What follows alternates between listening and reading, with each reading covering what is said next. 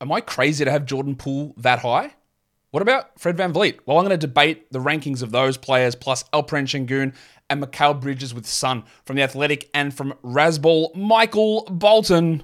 Thanks, Josh. It's Michael Bolton here, and it's time for another episode of the Locked On Fantasy Basketball Podcast. Let's get to it. Let's get to it, indeed.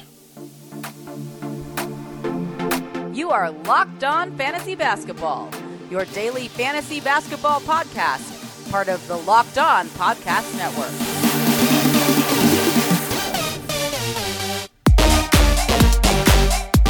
Hello and welcome to the Locked On Fantasy Basketball podcast brought to you by Basketball Monster. My name is Josh Lloyd and I am the lead fantasy analyst at basketballmonster.com. You can find me on Twitter as always at redrock underscore bball, on TikTok at redrock underscore bball, and on Instagram at Locked On Fantasy Basketball. Thank you for making Locked On Fantasy Basketball your first listen every day. We are free. We are available on all platforms dropped a mock draft show yesterday from pick one. There's going to be a pick two show coming later today. Um, the rankings battles continue, and that's what we're going to be doing on today's show, debating four players and uh, ripping the ass out of each other. Well, metaphorically, of course. Yeah, the other stuff you've got to pay for. Uh, on the other platforms. So we're going to talk uh, rankings of those four players. No more delays. Let's uh, let's crack in. All right, let's bring him in. I did say he was from Razzball. He's not from Razzball anymore. Razzball's gone. It's all about the athletic. It's all about DraftKings. Welcome in, son. Welcome. Good to have you. Thank you very much, Josh. Um, honored to be here. Uh, before we begin, uh, I do want to say one thing, um, just to let everybody, all the listeners know out there. Josh grinds his ass off to provide fantasy content for all you guys. Uh, he's also, you know, helped sell a bunch of the analysts and writers. Um, and uh, you know, I know he's grinding his, you know, just his ass off. A few years ago, you know, I reached out to him when I was, you know, I had questions with projections and things like that, and you know, he was always kind enough to respond to me and to kind of help me out with that process. So uh, I just wanted to give you a shout out and let all the people know that uh, you know, you always have time for the little people like me. So shout out to you, Josh. I don't know if you're the, the little people, mate, but yeah, um, yeah. Look, I, am happy to help any anybody who's uh, doing stuff in the industry and starting out. And it's, it's I can't believe it's been this long since, or for us to get you on, onto the show because that yeah, that was about two three years ago when you were reaching yeah. out and doing those doing those projections. But here you are now, and we're ready to debate things. And, and you've and you've come so far that you've got enough balls to now tell me how shit I am at a couple of these projections. You're sitting here, go, Josh, I see your list and it's trash and you're going to have a crack at it. So we're going to have a crack at one of them. We'll start with this first one that you picked out of my list, and I know that people are going to be interested to hear this one. We're going to look at uh, we're going to look at Jordan Poole.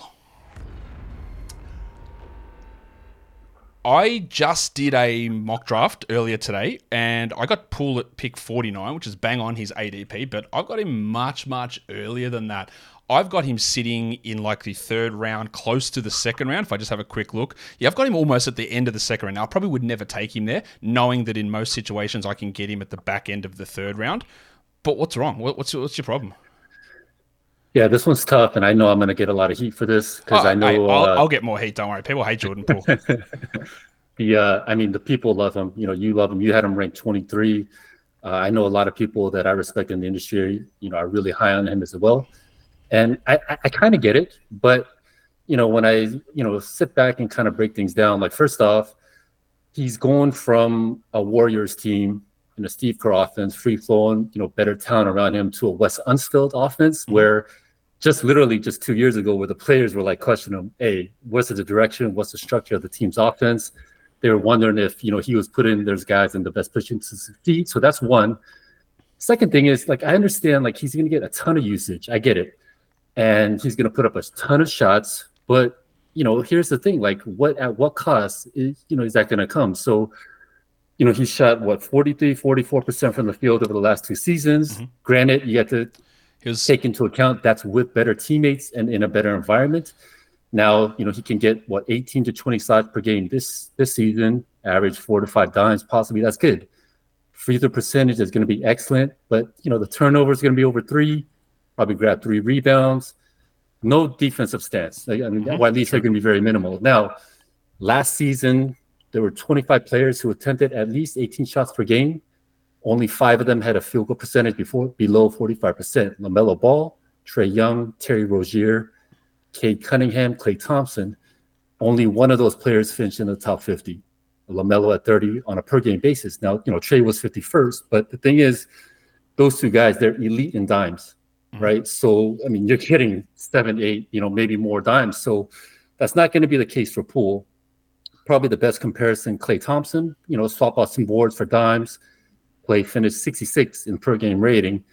Personally, I just don't see much difference between like an Anthony Simons type, you know, which you could get probably in the top 75 five-ish range. Now, Poole may score, you know, what three to four more points possibly, but the rest of the package I feel like is very similar. So let me hear what you got. Okay, there's a couple of things there that. All right. Uh, I agree with you that he will score a couple more points. He's he's quite similar to Herro. He's quite similar to um, Simons, as you mentioned. The difference here with, with with Poole to me is yes, those three to four extra points actually make a pretty significant difference. He played 30 minutes a night last season, had a usage of 29 on Golden State. I, I think he's going to go over that. I think he's going to play more than 30 minutes a night. He had five free throw attempts at 87. two years ago, he shot 93 from the line. Like, if he gets 93 from the line on seven attempts, which I, I don't think is crazy if he plays three extra minutes a night, like, that's already a legally thing. And you mentioned Trae Young being 51st. Well, that's just the the fault in rankings. Like that's just clearly not accurate. Like yeah, he's not, not he's not that player, right? And Poole might come in in those rankings around 50 as well but that's garbage because he's just not that value of player. And it's it's going to be for some people. Obviously, it's a, a no go because you don't want I think he's going to be 43% from the field, and that for some people will have no bearing or have no no relevance on their team. But for the others that don't care about the field goals or have buffered other places, he's going to score. Let's say conservatively, I'd say over 25 a game. I'd say that's conservative to get him to that number. Um, he's not also he's not playing with the Scoot Henderson, who's an elite ball handler passer. Like Tyus Jones is that, but he's very passive. So Poole's going to run the offense. Defensive stats, I agree, they're going to be bad, but part of it is just uh, the volume of free throws at that level, I think, is going to be very impressive. Again, coming off the bench last season, he averaged five a game, and in 29 minutes a game over the last two months, he averaged six free throw attempts per game. Like, just get that to seven and a half, and you shoot 90%. Well, that's already like to me that that that and 27 points with three threes, maybe six assists. I don't know what more you can ask for. It's not for everybody. You're right. There's going to be shit rebounds there. So, yeah, in terms of like you, we're looking at him and you're saying Josh, you got him too high, and I think third round for him is totally fine. I wouldn't do it in round two, um, but if I'm getting him in round four or round five, I'm pretty happy with that. But where do you have him? Like how how far are you taking him at that ADP number? Is that your spot for him? Yeah, I mean, I'm probably I'm not taking him unless you know, obviously, obviously it's context, right? Team build, what you need, things like that. So you know, as in terms of my rankings where I have him now, I mean, it's closer to 100. Um, Whoa, what? Yeah, so I, I mean, I got him. Like I said, you know, like I mean, I probably have Simons in the 75 to 80 range. Mm-hmm. So I'll probably, you know, he's probably similar to that. And like you said, I think Herro was a pretty good comp too. Yep. Um, how would you how would you compare him to like a Terry Rozier? Okay, so he's going to do more ball handling than Terry Rozier. He's a better passer than Rozier, and he's going to get to the line more than Rozier, and yeah. he's a better, higher percentage free throw shooter than Rozier. Um, Rozier also has to compete with Bridges, Ball, um. Miller maybe in terms of usage. Gordon Hayward there as well, and Rozier could also get traded at some point. I believe he's an expiring contract. I just don't think they're very similar players at all. I think Jordan Poole is going to be the focal point, even though he's technically a shooting guard. He's going to play the way that Bradley Beal played, as the guy that just initiates basically most things. Tyus Jones is a point guard, but yeah, and he'll do that too, but he's not a he's not Kentavious Caldwell Pope shooting guard Jordan Poole. He right. is a combo guard, Devin Booker, Bradley Beal sort of role. He's not those players, but that's the role that he I believe he is going to play, which puts him in a very different situation than where Terry Rozier is.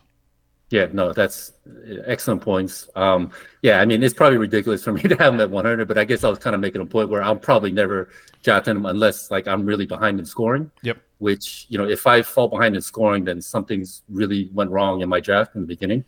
Um, so yeah, I think if, I mean, for me, even if like best case scenario for me, I guess closer to the 50 range, 40 range, top 25, because I feel like the guys in the top 25 uh, it's it's difficult to poke holes in most of those guys. Either they have elite efficiency or they're able to contribute across the board.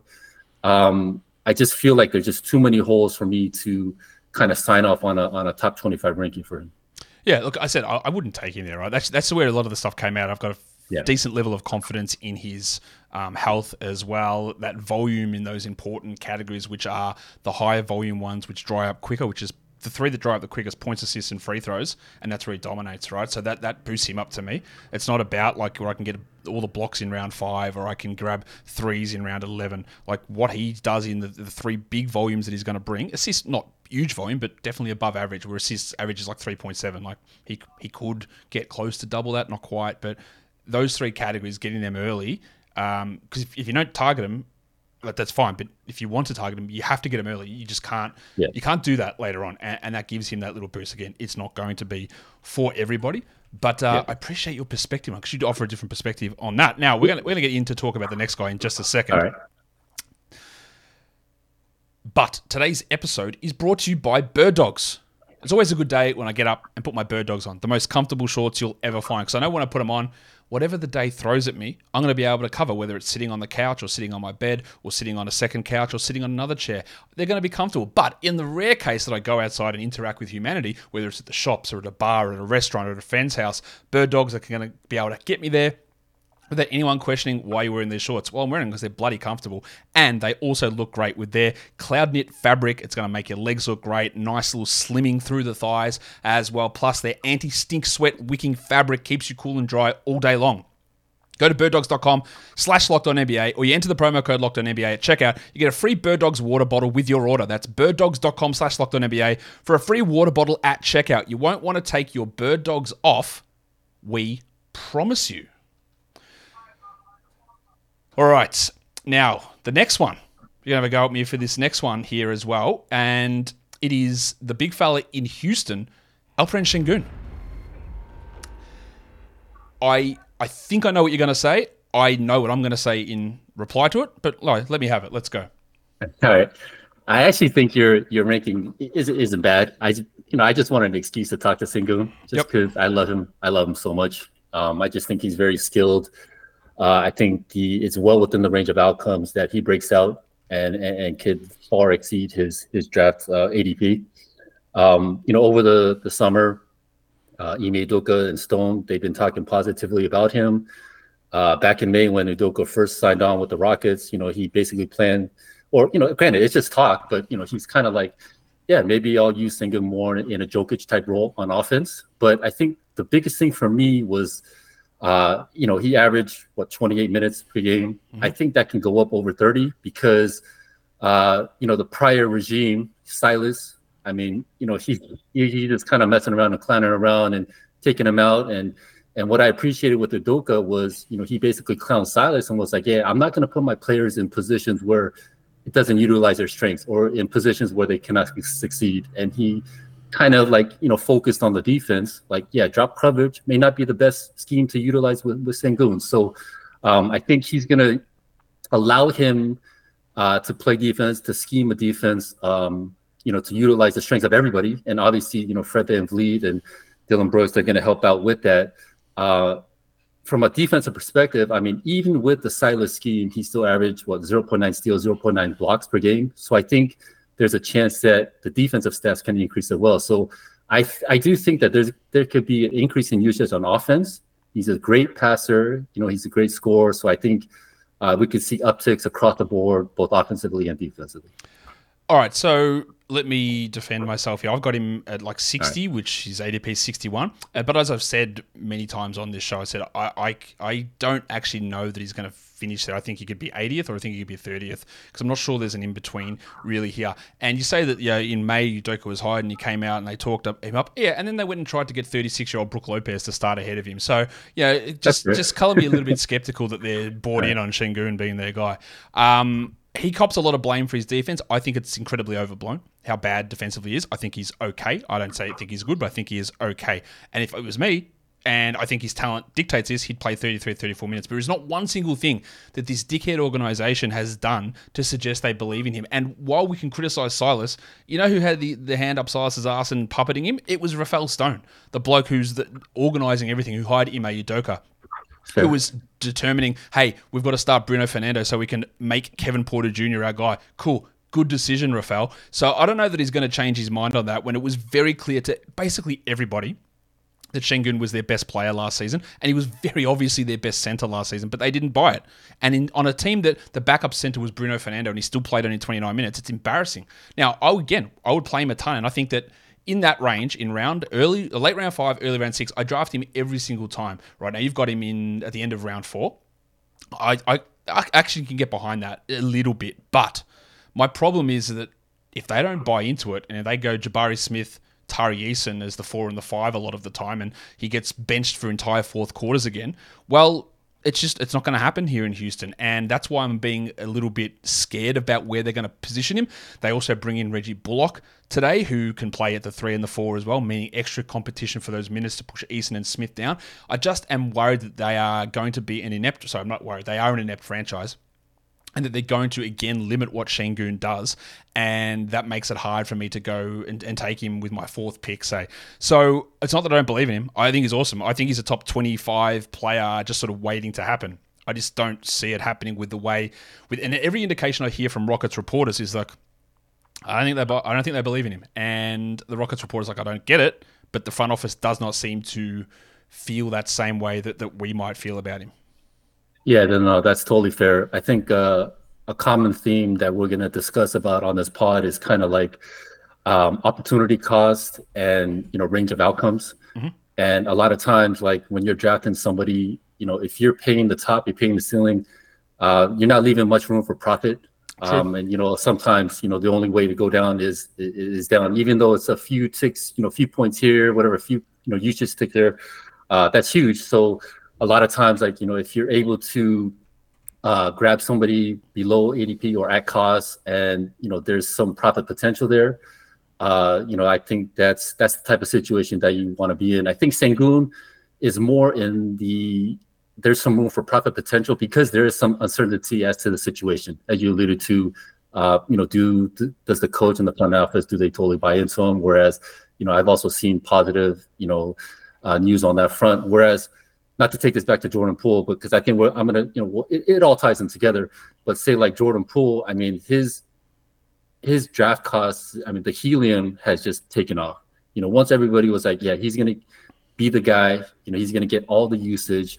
So I mean, you're pretty much acquiring him at ceiling. I mean, you're expecting at the highest, you know, at the highest range of outcomes. Whereas, you know, I feel like you know there's some. uh you know chance of you know not really fulfilling that that cost and there, there's room to the downside. Whereas i feel like you know sengun is on the kind of the opposite spectrum of that I think that depends though. Like if you're drafting Poole at his Yahoo ADP or Fantrax, it's at 50. So I think there's room to yeah, grow. True. But if you're getting him, yeah, dependent. His ESPN ADP is 28, and you're right. There is no real upside at 28 in taking Jordan Poole, and so it's something I'd be super interested in doing because you're right. It is all about that value. And Sengun probably at that 60 mark, it, it's sort of in the middle where it can go yeah. either way, 20 spots. I think when you push it further, like you have, to me that means that like you switch the 50-50 to a 25-75. Still got upside. Like he can still jump 15 spots, 20 spots from there easily but the balance of probabilities means it probably pushes down. In my mind, it probably pushes sure. down uh, more often than not. Now, I've got I've got two that I want to pick on you about from your list. Okay. We're going to get to that. In, we'll get to that in a sec. All right because today's episode is brought to you by FanDuel Sportsbook. Snap into action this NFL season. See that? They said snap because you snap the ball in the NFL. That's how smart this, this ad read is. It's NFL season. It's FanDuel. It's America's number one sportsbook. And right now, new customers get $200 in bonus bets guaranteed when you place a $5 bet. That's $200 in bonus bets, win or lose. So if you've been thinking about joining FanDuel, there's never been a better time to get in on the action. Now, I've been dreading doing this FanDuel read because last week I was telling everybody that the Dolphins are going undefeated and they're going to win the Super Bowl, and I wouldn't sharp about it until they lost. Well, they lost. So, yeah, um, do whatever you want. I don't care about the NFL anymore. It's all over to me. the Dolphins, uh, whatever. Just do whatever you want. Just go onto FanDuel, though, because you'll get the bonus bets. But bet on whoever you want because it doesn't matter anymore. And all this stuff is pretty meaningless. So visit FanDuel.com slash locked on and kick off the NFL season. FanDuel is an official partner of the NFL. And don't forget to gamble responsibly. Okay, okay. So now, now it's my turn to have, a, oh. have a crack over here, and Uh-oh. we're going to talk Mikal Bridges.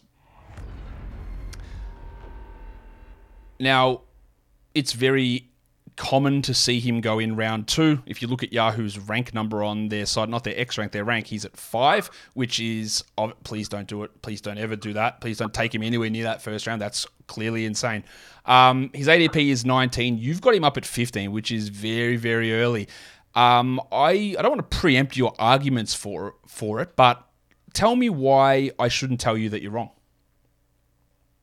Well, you know, it's funny because you know what five less than five minutes ago we are talking about kind of you know opportunity cost, mm. range of outcomes, things like that. So yeah, obviously, I'm not leaving myself too much room for profit potential. Um, I'm definitely at the higher a higher end of the range of outcomes. Yeah, no, for sure.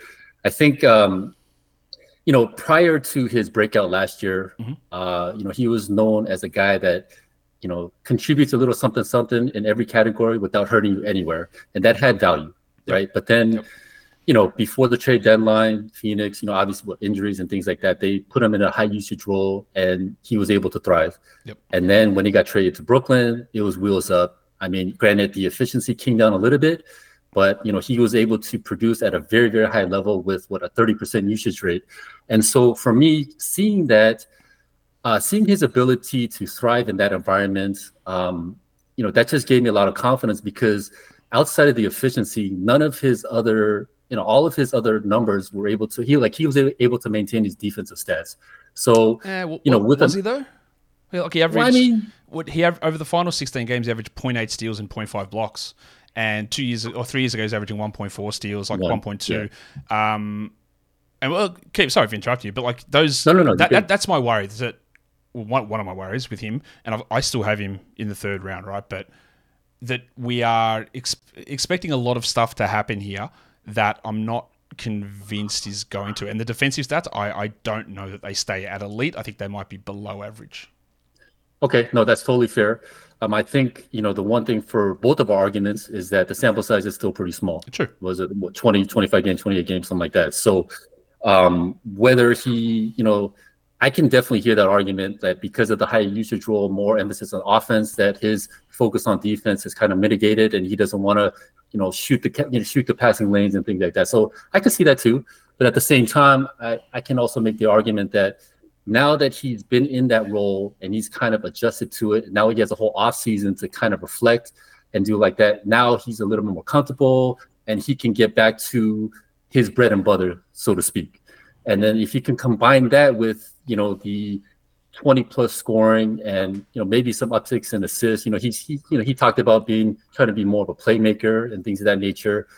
Also, the addition of Ben Simmons may may help him as well, um, taking some of the load off. I don't know, but you know there are some things there where I feel like the floor is incredibly high, and I think you know he's shown his ability to access the ceiling. And I think the final thing to the component here is that I mean the dude just plays. Mm. he played every freaking game. And like, you know, especially in the top, you know, couple rounds, I mean, there's a lot of guys in there where, man, you're like, if they play 65 games, I'm fucking happy, right? So, you know, you're getting a guy that, I mean, there's a really good chance that he's playing 80 games. That has a ton of value to me. Yeah, or he gets hurt, and then all that value that yeah, right. then yeah, playing exactly. games means nothing, right? So I, I don't want to I don't want to draft guys on the basis that they're not going to get hurt because we, we just don't know. What I do want to point out though is that over the final 16 games, he averaged 27 points per game. He had 32 usage. We want to talk about Jordan Poole's usage, like that's yeah, decent enough. But what what Bridges did right was he started not getting to the rim as much. He started relying upon these pull up mid ranges and they, the efficiency wasn't there. He was under 46% over those final 16 games. He was at 42% over the final seven games. And you talk about assists. Well, he averaged 2.4 over the final 16 with 4.2 rebounds. And with Simmons there, he's not getting more assist opportunities. Like with, if Dinwiddie and Simmons are starting, when is Bridges getting like he's not an assist player, he's not a rebounder. The defensive stats I think are going to drop. And again, this makes me feel like I hate him. I think he's going to be really high usage, a really good scorer. He might average 27 with three threes, but below average rebounds, below average assists, maybe average steals, below average blocks.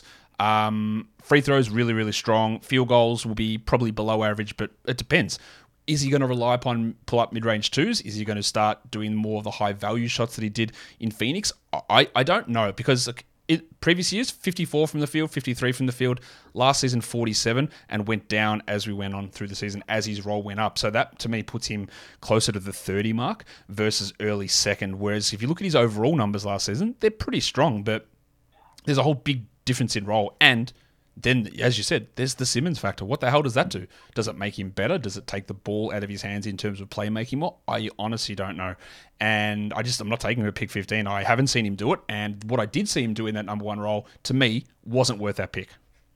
That's fair. Um, I could totally buy that. Um, I think the argument makes has a lot of validity and and you know there's a lot of credence to it. I guess my counter to that would be, uh, I guess when you were talking and explaining like the whole situation in terms of like you know the type of shots that he was trying to, you know the type of usage and things like that was my mind immediately went to Cade Cunningham. Yep. And um, you know he started relying on a different shot diet, uh, but as the season went on, he kind of got more comfortable and he started to figure out things about what he can do, what he cannot do, uh, what he got more comfortable. And then once he got more comfortable, then he just kind of took off. You know, obviously, you know, he got hurt and things like that. But um, whether it happens to Mikal or not, that remains to be seen for sure. But everything that I've read about him in terms of, you know, the type of player he is, you know, work ethic, blah blah blah, all that stuff, I just have a lot of confidence that um, having a whole off season, having already gone through that type of like high usage role, I have a lot of confidence that he can learn from that and kind of adapt, and then he knows what to expect, um, and that you know he'll be able to kind of mix and match to where it blends all together. Now, like you said, the big caveat here is there is going to be a change in dynamics on the team.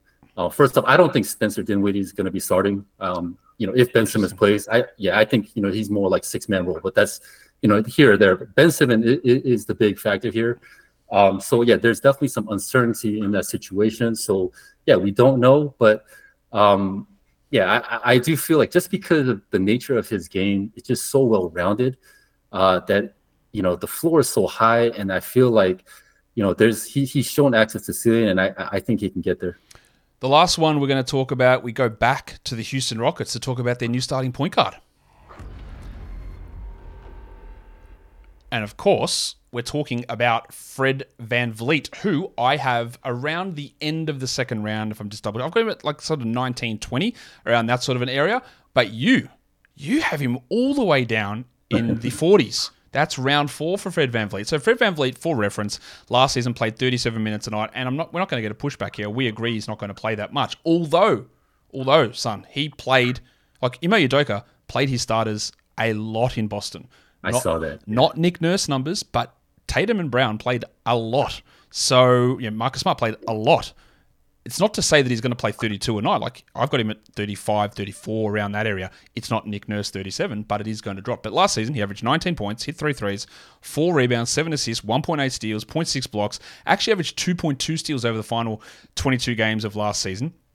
Horrible shooter. We know this. Horrible field goal guy, high free throw player. Apart from losing a couple of minutes, I'm not sure what, what's going to change for him. Okay. Like what what what puts, I mean, what puts him down into that you know fourth round zone for you?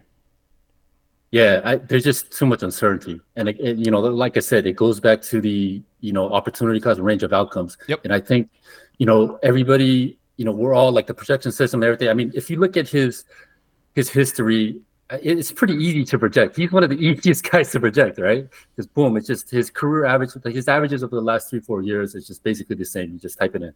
And I think a lot of people are just kind of taking those numbers and just transposing them to Houston, where I feel like there's a lot of there's more uncertainty than people are given credit for. Um, and you know, you already talked about the minutes, so that in of itself is going to be huge. But I mean, we don't know his role it's a new city. It's a new team. It's a new coach. It's a new offensive scheme, new defensive scheme. There's new, you know, teammates. You know, like for example, like just say, say they do love Sengun and they give him the Jokic role, and you know he's usage rate increases eight percent, right? I mean, that's obviously affects Fred VanVleet right there, right? So, you know, does he become more of a spot up shooter? Does he become more of a facilitator? Do the steals come down? You know, I mean, if you go down to 1.4, I mean, that in of itself is, is pretty big. That's true. So I'm not saying that it's not possible that, you know, he can return the top 20, you know, value because he's been so consistent. We know what type of player he is. I just feel like there's just, you know, like I said earlier, like tying everything, you know, opportunity costs and, and just, you know, range of outcomes and, and things like that. Like, I just feel like there's more downside uh, to Fred VanVleet and I'm not willing to pay a ceiling outcome for a player where me personally, I just there's a lot of uh, unknowns that it just yeah it, it just scares me. So that's why I got, I got him down basically. But you're willing to pay a ceiling outcome for Mikal Bridges? How very curious! How very yeah yeah I know I, I, I, I knew that was coming, but I, I think I think the difference w- between those two is that um, outside of the Ben Simmons edition, mm. you know, if he does even come, but you know, it's basically the same team, same uh, coach, yeah, same system. Yeah. yeah, you know what I'm saying? Like same system. I mean, you know, who knows? Fred Van VanVleet might have gotten so used to the cold that he goes to Houston yeah. and then he's like, what the hell is going on here? Like, you know, I, you know what I'm saying? Like, he may not like the local cuisine, you know, the, the, the new house that he's in right? The guys next door might be partying out. You can I mean, I'm just you know, I'm just I, talking shit. No, but, but, this is all this is all true though, because players that join new teams, there is often yeah. some sort of a hit, right? There is something that goes on most of the time where it's like, oh, what, what am I doing here? Like, how do I fit in? It's going to a new team versus having a new coach come to your team it's the change there is n- not even remotely close. Going to a new team has an impact on guys, and I do agree with that.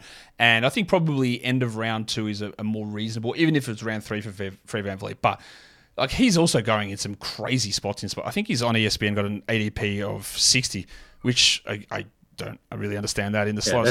double check where that is. Is it? Well, it keeps changing. Is it sixty nine? There ESPN ADPs, by the way, they're fishy. There's something wrong. They're changing twenty spots every week, and that to me is manipulation. There's no way that there's that many drafts going on that are changing the ADPs that quickly and by that amount. But he's now down at sixty nine, and his rank is twenty seven on their categories. That doesn't add up to me. But in round three, the end of round two, which is a bit of a weird dead zone, I think, to me, that area. Um, I feel all right about Fred. I, I don't have any concerns about his actual role. And it's not like he got by last season on having extraordinarily high usage or being a 20 point per game scorer because he wasn't. He wasn't a 20 point per game scorer. So it's not like, wow, someone else is going to take um, all these shots away because Pascal Siakam was already doing that last season. And I would argue that his teammates are probably worse this season than they were last year. Yeah, that, that that's totally fair. You know, I, I hear you shit on ESPN uh, quite often, and I totally agree with you. Like, do you think it's a bot that that's doing it, or is it actually somebody that's going in there doing it manually? No, I, I know that there are people that are doing the actual rankings. Okay. I know that they don't get afforded the amount of time that they need to do it.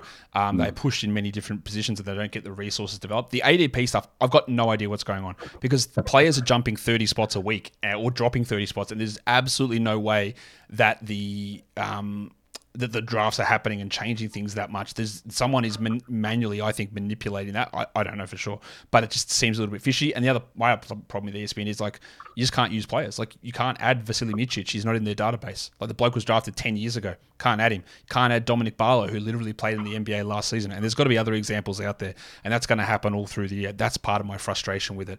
Um, but we don't need to go on an ESPN rant uh, over here. They'll do it. We're done. That's the end. That's your first appearance on the Locked On Fantasy Basketball podcast, Son. It's great to have you here to have these chats uh, regarding these players. Tell people what you got cracking over at the at the Athletic at the moment. Yeah, you know, Eric Wong brought me on last year to help him out. Um, you know, he's like basically you know fantasy, you know, fantasy basketball elite. Uh, he's won a lot of high stakes, you know, uh, contests. So uh, yeah, I was just very honored that you know he was able to bring me aboard. So I'm just trying to help him out with you know, contact over there, fantasy basketball. So yeah, you know, check out fantasy basketball content over there at the, at the Athletic. Myself and Eric Wong, uh, I think we're pumping out some pretty good content. And then, um, you know, I do stuff for DraftKings. It's more daily fantasy oriented. Uh, but yeah, I'm doing that over there. But um, I just wanted to thank you. You know, this is a, this is a great time, Josh. Uh, much appreciated for you know all you do for the community and uh, you know for bringing me on board to you know kind of talk hoops with you. Absolutely, man. It was great. We'll get you back on soon. Thank you for coming on. Go follow him over on Twitter and check out the stuff over the Athletic. See you later. And that will do it for me today. Amazing that in all these ADP ranking battles, I'm undefeated. Oh, what, what a result. You could, couldn't have picked that. Follow this podcast, Apple Podcasts, Google Podcasts, Stitcher, Spotify, and on the Odyssey app and on YouTube. Thumb it up and leave your comments down below. Guys, we are done here. Thank you so much for listening, everyone. See ya.